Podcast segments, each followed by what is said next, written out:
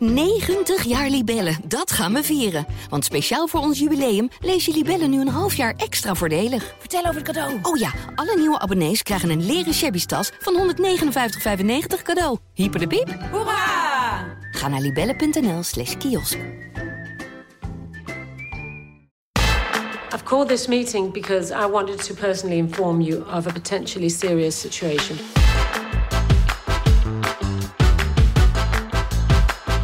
Welkom bij aflevering 9 van de Zwevende Kijker, de podcast van de Volkskrant, waarin we vertellen welke films, documentaires of series je uit het gigantische aanbod moet kijken, omdat die fantastisch is of het maatschappelijk debat gaat bepalen.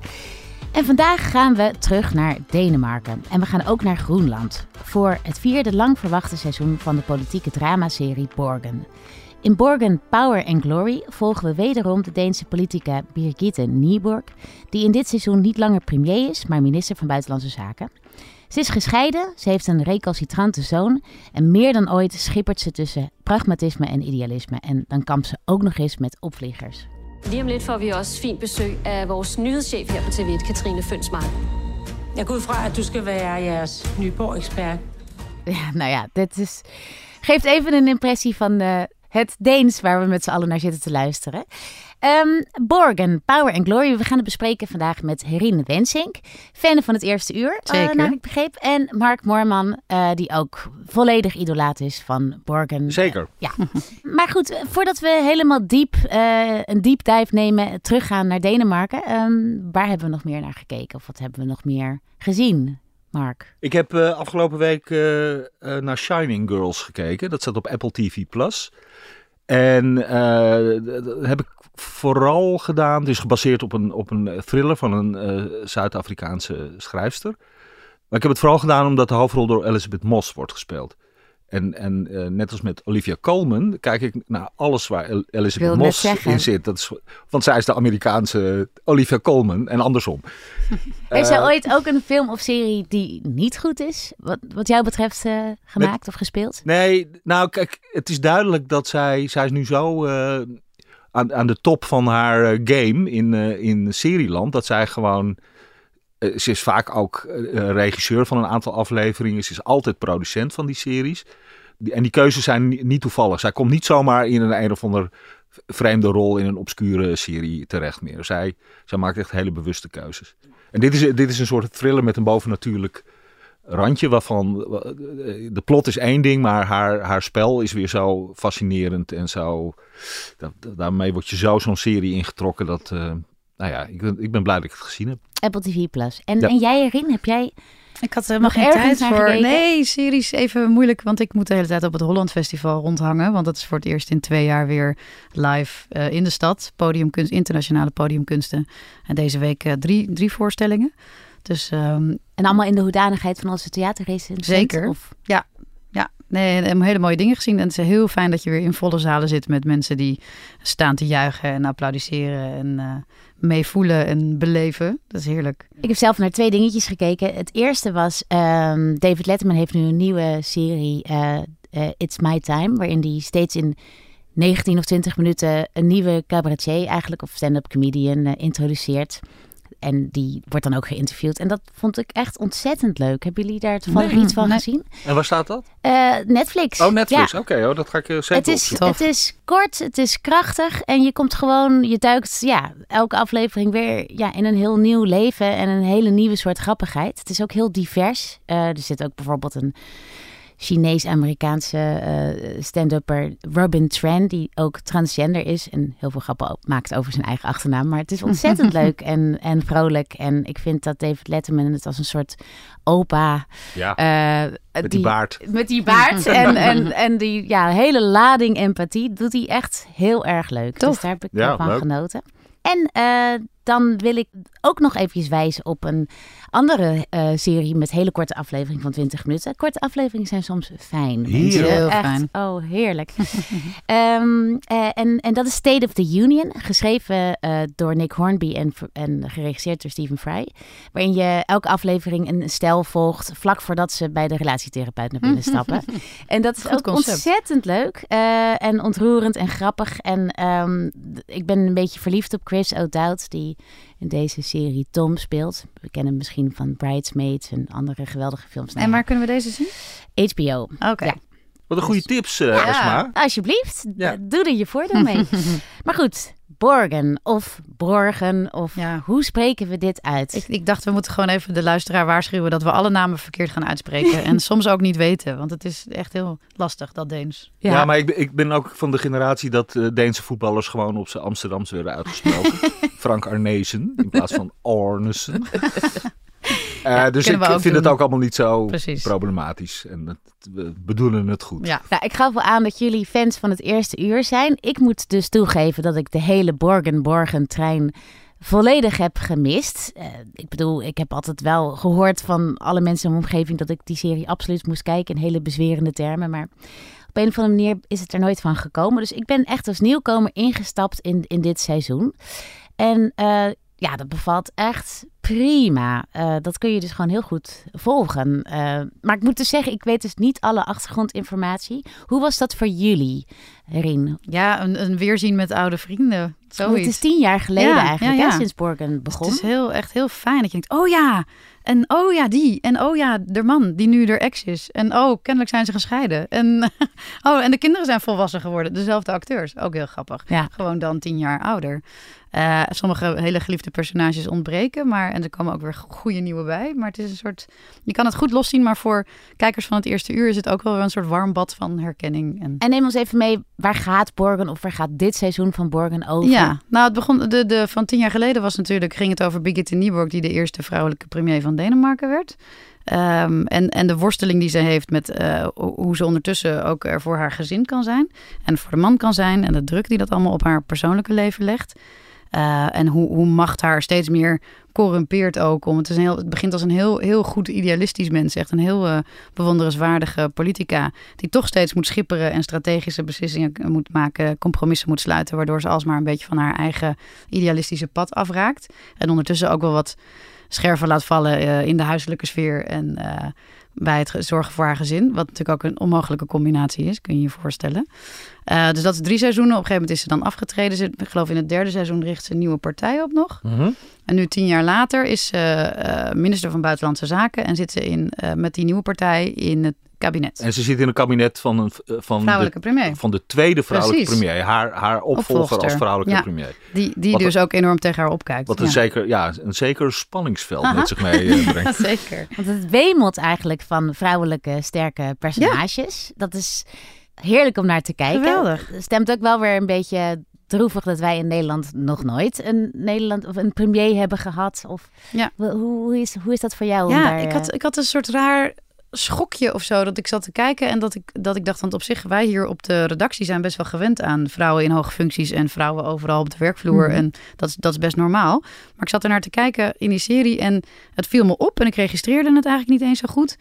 En toen dacht ik, oh ja, dit voelt heel, heel goed. Dit voelt heel vanzelfsprekend, zoals het hoort of zo. Maar ik zie het eigenlijk zelden op tv. Zoveel vrouwen in hoge topfuncties. En een, een persconferentie met drie vrouwen, vrouwelijke politici. Of een vergadertafel waar ook, weet je wel, eh, meer dan de helft vrouwen is. En de vrouwen het hoogste woord voeren. Het is gewoon heel bizar dat je beseft van dat is inderdaad heel weinig te zien op, uh, in, in series. En maakt dat voor jou dan wat uit, Mark? Nou, als kijker? Ja, zeker. Nou, het, het viel mij op omdat je zo gewend bent als het gaat over vrouwen in hoge posities in die type series, dat het uh, bijna altijd op een of andere manier gaat over het glazen plafond. En, en, en hun, hè, wat eigenlijk het thema was van, van het eerste seizoen ooit in 2010. Ja. Hoe zij als vrouw moet manoeuvreren in een toch door mannen gedomineerde politieke en mediawereld.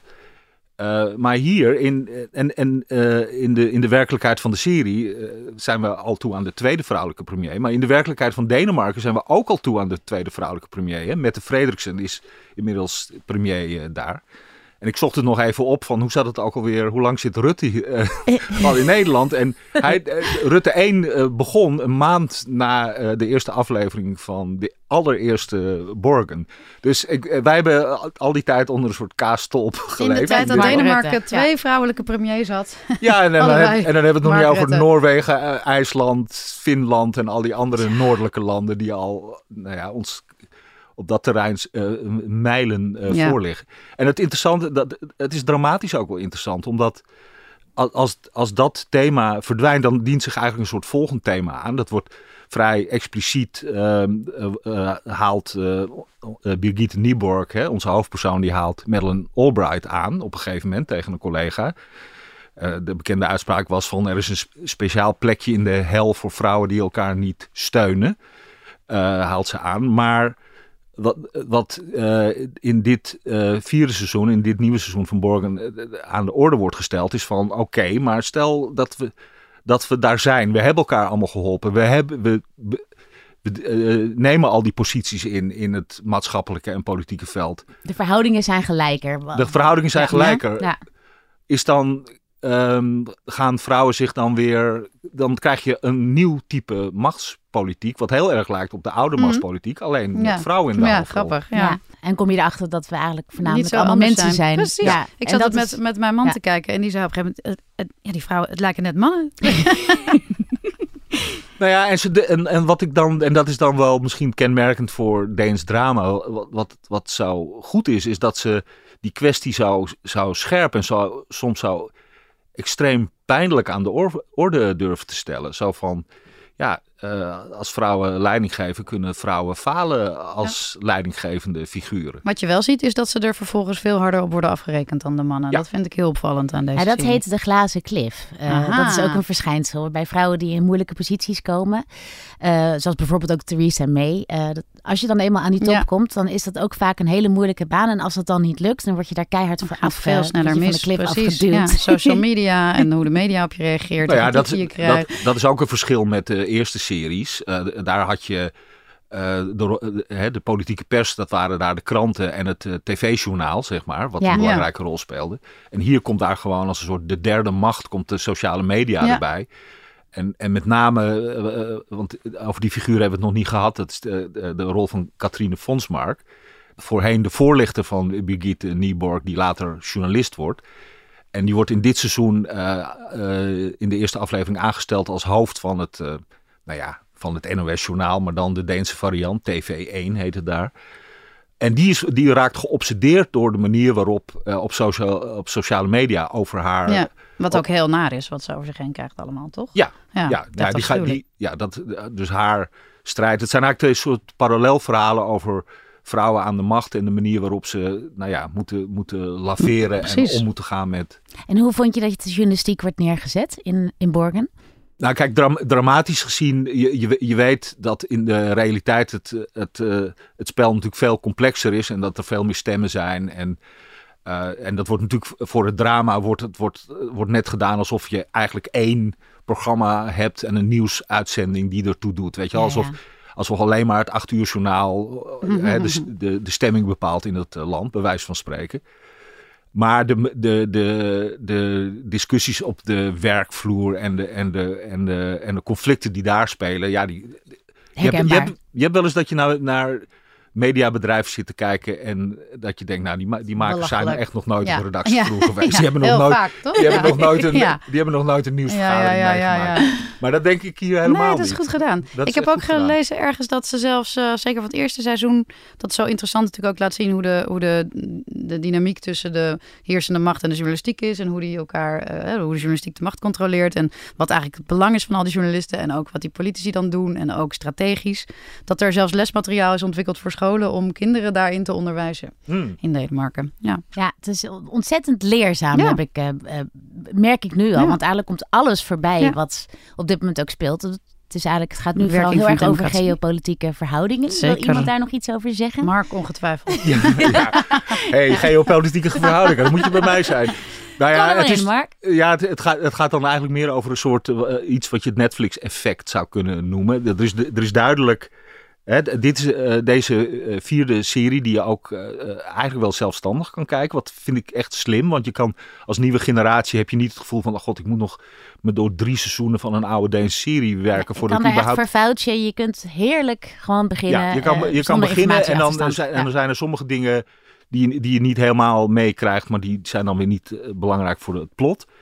Ehm, en wat je ziet, er zit gewoon meer geld in. En, en dat betekent uh, meer tijd voor scènes, meer uh, mooie decors en me meerdere locaties. En wat ze echt wel slim hebben gedaan, want Denemarken is natuurlijk net als Nederland een landje wat echt helemaal geen, nauwelijks, wel als voorbeeldfunctie, maar verder niks voorstelt, niks voorstelt en geen rol speelt. En dus hebben, hebben ze een soort slim plot ding, wat eigenlijk in de eerste aflevering meteen duidelijk wordt. Uh, want Denemarken uh, had natuurlijk uh, Groenland heel lang als kolonie en heeft daar nu nog een soort hele complexe afhankelijkheidsrelatie mee. Het gaat allemaal over geld, weet je. Een beetje te vergelijken met hoe wij ons tot Antillen verhouden. Ja. En daar wordt olie gevonden. En er wordt meteen gezegd dat dat olieveld, dat, dat heeft de potentie van het olieveld dat bij Noorwegen ligt. En Noorwegen, rijkste land van de wereld, heel stabiel. Dus er openen zich daar een soort utopische vergezichten voor die Groenlanders. En dat perspectief van die, van die lokale Groenlandse politiek, wat natuurlijk echt mini, mini, mini is, want ik ging het ook allemaal opzoeken. Er wonen 50.000 mensen daar. Die en ook een andere taal, toch? Ja, ja een, echt, ja, een hele mooie, een, heel, ja, een hele bijzondere taal. Het is, het is, het is, een, het is een soort Inuit taal, uh, begrijp ik. Dat dacht Dit ik heb ook, ik allemaal net mm opgezocht. Hè. En echt ongelooflijk complex volgens mij. En er zit helemaal geen enkel herkenningspunt in die taal voor, voor ons. Nee. Maar dus wel, dat is dan wel heel Zo goed gedaan. fijn om te Ja. horen. En voor ons is het ook best wel duidelijk wanneer Groenlanders Groenlands spreken en, Mhm. en ze overschakelen naar Deens. Want het is bij Scandinavische series, weet je wel, weet je, de Bridge, dat je nooit wist, is dit nou Deens of Zweeds? Precies, dat, kon, dat En, onderscheid. ver- en verstaan die mensen elkaar, weet je wel? Ja. En- maar goed, hier, dat, is hier, dat is hier een stuk duidelijker. En omdat het over een olieveld gaat, eh, wo- wordt het meteen onderdeel van een soort wereldwijd politiek schaakspel. Waarbij China en Rusland, En Amerika. en Amerika Ja. een rol spelen. En, en dan, heb je, ja, dan heb je meer die soort... Als, als minister van Buitenlandse Zaken heb je dan wel wat ja, te doen. en je Ja. hebt een soort Netflix-perspectief. Want weet je wel, er, kan, ja, er komt een Amerikaanse ambassadeur bij kijken. En een, We hebben wel gelachen over de Amerikaanse acteurs die er dan in zitten. Want dat is dan echt totaal gênant. dat is altijd een, ja, dat is dan opeens... eh, Ja, waar halen ze die vandaan? Een soort Die zijn, ja, die zijn werkloos in Amerika. Die mogen dan in Europese series opdragen. Ik weet niet, het zijn expats in, Ja, precies. in, de, in Het zijn de allerergste Kopenhagen zo. die je kan Amerikaanse expats in Denemarken, ja. Ja, precies. Hey, nog even over, over dat Deense drama. Want ehm, daar is dus iets ongelooflijk aantrekkelijks aan. Eh Julien Altusje schreef in onze krant al. Het hypnotiserende Deense gebrabbel, de ingewikkelde plots, het geweldige acteerwerk en dat vreemde geborgen gevoel dat je kan ervaren als je naar mensen kijkt die zelden lachen en onder de barste omstandigheden toch steeds naar buiten moeten, maakt dat de kijker meer wilde en dat ook kreeg, schreef hij dus over Borgen. Ja. Ehm, ja, wa- wa- wat, wat maakt nou dat het zo ontzettend aantrekkelijk is? Nou, dit, dat- dit Deense product. ja. Het één na succesvolste exportproduct na Lego, zei Mhm. jij al, hè, Ja, Erin? klopt. Wat, wat, wat vind jij erin van, van bijvoorbeeld het, het acteren? Want er we hebben in Nederland ook gewoon goed. Kijk, het is een. In Nederland zijn we heel gefascineerd door het succes van Deense Ja. drama, omdat wij denken, hallo, het, Dat er kunnen we wonen- dan misschien Ja. Er wonen dat- vijf dat- miljoen dat mensen daar en ook wel. en niemand spreekt die Ja. taal. En Ja. dat, eh, dat hebben wij, dat zijn precies onze Maar omstandigheden. ze hebben er ook gewoon echt heel erg veel geld in gestopt, toch? Er is Ja, iets met. Ja, want dat, dat is gewoon denk ik een van de belangrijkste oplossingen, toch? Om te- gewoon te zorgen dat dat heel goed wordt. Want wa- waren, die de- wa- waren de vorige seizoenen ook zo ontzettend eh, met veel geld en veel eh, nee, kun- zorg en nou, toewijding gemaakt? Zeker. En, en meer Ja. geld dan wij eraan uitgeven in ieder geval Nee, in Nederland. ja, veel dat meer. is grappig. Ja, dat opvallend. En wij hebben hier natuurlijk, kijk, we, we hebben eerder eh, het jaar van Fortuin eh, besproken. En dan zie je eigenlijk wat er gebeurt als er heel veel tijd in wordt gestopt. Weet je, die makers, of de scenaristen zijn er jarenlang mee bezig geweest. Mhm. Er was geld, de beste acteurs van Nederland werden tevoorschijn gehaald. En dan, en dan krijg je kennelijk ook iets wat toch wel, nou ja, Deense allure Ja, ja, ja. had, zeg Ja. maar. Ja. En- ja, Nathan Vecht, ook een toneelschrijver. En die eh Edan Priese, dus de scenarist van eh, Borgen, is ook eh, geworteld in het, in het theater. Volgens mij maakt dat toch ook uit bij de kwaliteit van, van zo'n plot en, en van het eh, acteren ook. Dat je, en Jij, veel- jij hebt hem ook geïnterviewd. Wat vertelde hij over zijn werkproces of de totstandkoming? Van... Ja, hij, hij, hij, is dus, hij is opgegroeid in een gezin. Beide ouders waren acteur en zijn moeder werd later theaterproducent. En zij was ook een voorbeeld voor Brigitte Nieuwburg, omdat ze altijd aan de telefoon was en altijd nog even een, een eh, telefoontje moest afronden. Altijd even een sms'je kreeg of een bericht. Oh, hij zocht, het, hij zocht het bij zijn moeder. Ja, eh, ja, ja, ging echt, eh, alle, dat werk ging altijd voor. Maar het was wel een geweldige omgeving om op te groeien enzovoorts. En, en omdat hij dus zo in, het, in, de, in de coulissen van het theater is opgegroeid, ehm, heeft hij heel veel ook. Hij heeft heel veel. Hij is heel schatplichtig aan Shakespeare bijvoorbeeld. Dus je ziet ook inderdaad in, in, in alle borgen. Seizoenen dat het, dat het heel erg, dat koningsdrama benut hij heel optimaal. Dus een soort systeem van je, je zet een sympathiek persoon neer. Dat is eigenlijk dan Birgit Nieborg in het eerste seizoen. En dan ga je zo, ga je het er moeilijker maken. En dan neem je er en volgens alles af. Huwelijk, gezin, gezondheid, ze wordt ziek. En dan kijk je, wat, blijft er over? Ja, en dat is natuurlijk heel spannend. Ja. ja. En nu krijgen ze er nog een, een nieuwe een nieuwe ramp bij. Want ze heeft dus ook last van de overgang. Wat, wat, vond je daarvan? Ik vond dat fantastisch. Ja. En dat was ook zoiets. Ik kreeg echt serieus kippenvel van. Want ik heb dat gewoon nog nooit op tv gezien. Nee. Nog nooit. Dat is toch ongelooflijk? Ja, en, en ik denk dat dat. Het, het goede is ook dat het meteen went. Dus dat is ook heel leuk. Dat je denkt: oké, ja, natuurlijk. Een vrouw van 53 die heeft last van opvliegers. Uh, en ook als minister, als minister van Buitenlandse Zaken, dat, dat, dat, daar moet je mee dealen. Dat is een realiteit. Dat komt voor, weet je wel. En als we dat dan op tv zien, dan wordt dat ook voorstelbaar. Een beetje zoals zij op tv al premier was en, en een jaar later Denemarken de eerste vrouwelijke mhm. premier kreeg. Je moet het je kunnen voorstellen, weet je wel. En dan wordt het normaal. Ja, dus als we dit soort dingen op tv zien, dan wordt het, dan wordt dat normaler. En ja. dan, uh, ja, dat is heel goed. Denk Krijg je meer empathie en uiteindelijk ook meer begrip voor jezelf als je er doorheen gaat. Dat denk ik dan. Ja, ja, absoluut. En, en, zijn er nog nieuwe personages, Mark, die jou opvielen ten opzichte van de vorige seizoenen? Nou, er zit, er, zit een, er zit een soort uh, hele nieuwe. Dus, ja, er zit echt eigenlijk. En dat, dat is misschien ook die, die Netflix-toevoeging. Want je kan van die eerdere Borgens en überhaupt van zeg maar early Deens drama zeggen dat het, dat het vrij zwaar op de hand was. En altijd wel vooral over de morele kwesties ging. Maar wat, wat uh, hier echt heel aanstekelijk en handig doet. Hij, hij, verwikkelt er nog een hele romance in van twee figuren die we niet kenden uit de eerdere seizoenen. Die eigenlijk geen romance mogen hebben met elkaar. Nee, dat is, dat is, natuurlijk, dat is natuurlijk weer de spanning. Het, het, gaat om de vertegenwoordiger van Denemarken. De, de, de Arctische ambassadeur, wordt hij genoemd. Dat is een schitter, schitterende functie die, die je alleen maar in die context kan voorstellen. En die, en die gaat namens de Deense regering onderhandelen over de, de omstandigheden rond dat olieveld. En dan treft hij in de Groenlandse delegatie een vrouw aan waar hij, ik geloof, op de, in de eerste seconde al vervalt. Ja, Emmy Rasmussen. En zij is getrouwd en ze mogen natuurlijk uit de hoofden van hun beide functies überhaupt niks voor elkaar voelen. Want dat gaat, dat gaat natuurlijk dwars door die uh, onderhandelingen, waarin hij juist een keiharde figuur moet spelen die het onderste de kan haalt. Maar goed, hij, zijn knieën worden week. En, ja. Maar dat wordt zo. Die, die, en uh, ik moet even op een papiertje kijken hoe die acteur ook alweer heet. Mikkel. Mikkelboe. Volsgaard. Excuses voor de uitspraak. en, maar dat is zo'n zo'n goede figuur. Dat je ook met, meteen vanaf de eerste scène bij hem aan boord bent. En het helemaal niet erg vindt dat er een nieuw personage is wat je wat je zeg maar een beetje van het, uh, van het hoofdpad van, uh, van de plot eh, afbrengt. Maar dat viel mij ook op. Dat, het, dat er dus, je hebt dus hele sterke vrouwenfiguren en hele complexe vrouwelijke personages die ook vervelend zijn en ook fouten maken. En, en eigenlijk heel volwaardig. En tegelijkertijd zijn er ook hele rijke mannelijke personages. En dat, dat zie je ook niet zo heel veel. Maar hier hebben ze heel bewust ook echt heel gevoelige kwetsbare en onzekere uh, mannen in de serie geschreven. Want deze Arctisch ambassadeur heel onhandig heeft bijvoorbeeld ook... Uh, Vliegangst. Precies. en, en hij heeft last van reis. ja, precies. Hè? Ja. Waardoor hij de hele tijd een klein beetje misselijk is. Ja, dat is heel maar dat schattig. en dat speelt hij zo goed, vind ja, ik. Fantastisch. En dat is voor iedereen toch ook leuk of zo? Dat alle mensen menselijk zijn. Dat is gewoon ja, heel... Ja, nou, geweldig. Ja. Hey, en als ik het goed begrijp, dan kwam er in, in Denemarken een jaar na het eerste seizoen van Borgen de eerste vrouwelijke premier. Dus wat dat betreft zou je misschien kunnen zeggen dat fictie werkelijkheid kan worden. Zeker. Misschien is het dan wel een goed idee om een vergelijkbare serie toch ook in Nederland uh, te lanceren. Mm -hmm. en, en, wie zou dan uh, de hoofdpersoon... Maar een serie over... Een serie over Sigrid Kaag ah, ja. bijvoorbeeld. Ja, met Hadewig Minnes in de hoofdrol. goed idee. Goed, uh, Borgen te zien op Netflix. Acht afleveringen van elk een uur. Een uur. Dat is ontzettend genieten. Uh, ook als je de vorige seizoenen helemaal niet hebt gezien. Dus Zeker. Dus ga dat zien.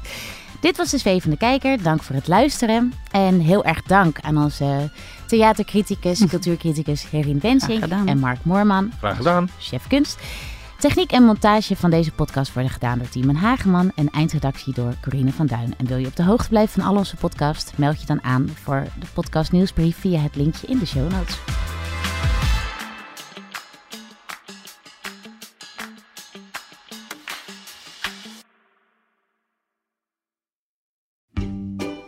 90 jaar Libellen, dat gaan we vieren. Want speciaal voor ons jubileum lees je Libellen nu een half jaar extra voordelig. Vertel over het cadeau. Oh ja, alle nieuwe abonnees krijgen een leren shabby tas van 159,95 cadeau. Hyper de piep. Hoera! Ga naar libellen.nl slash kiosk.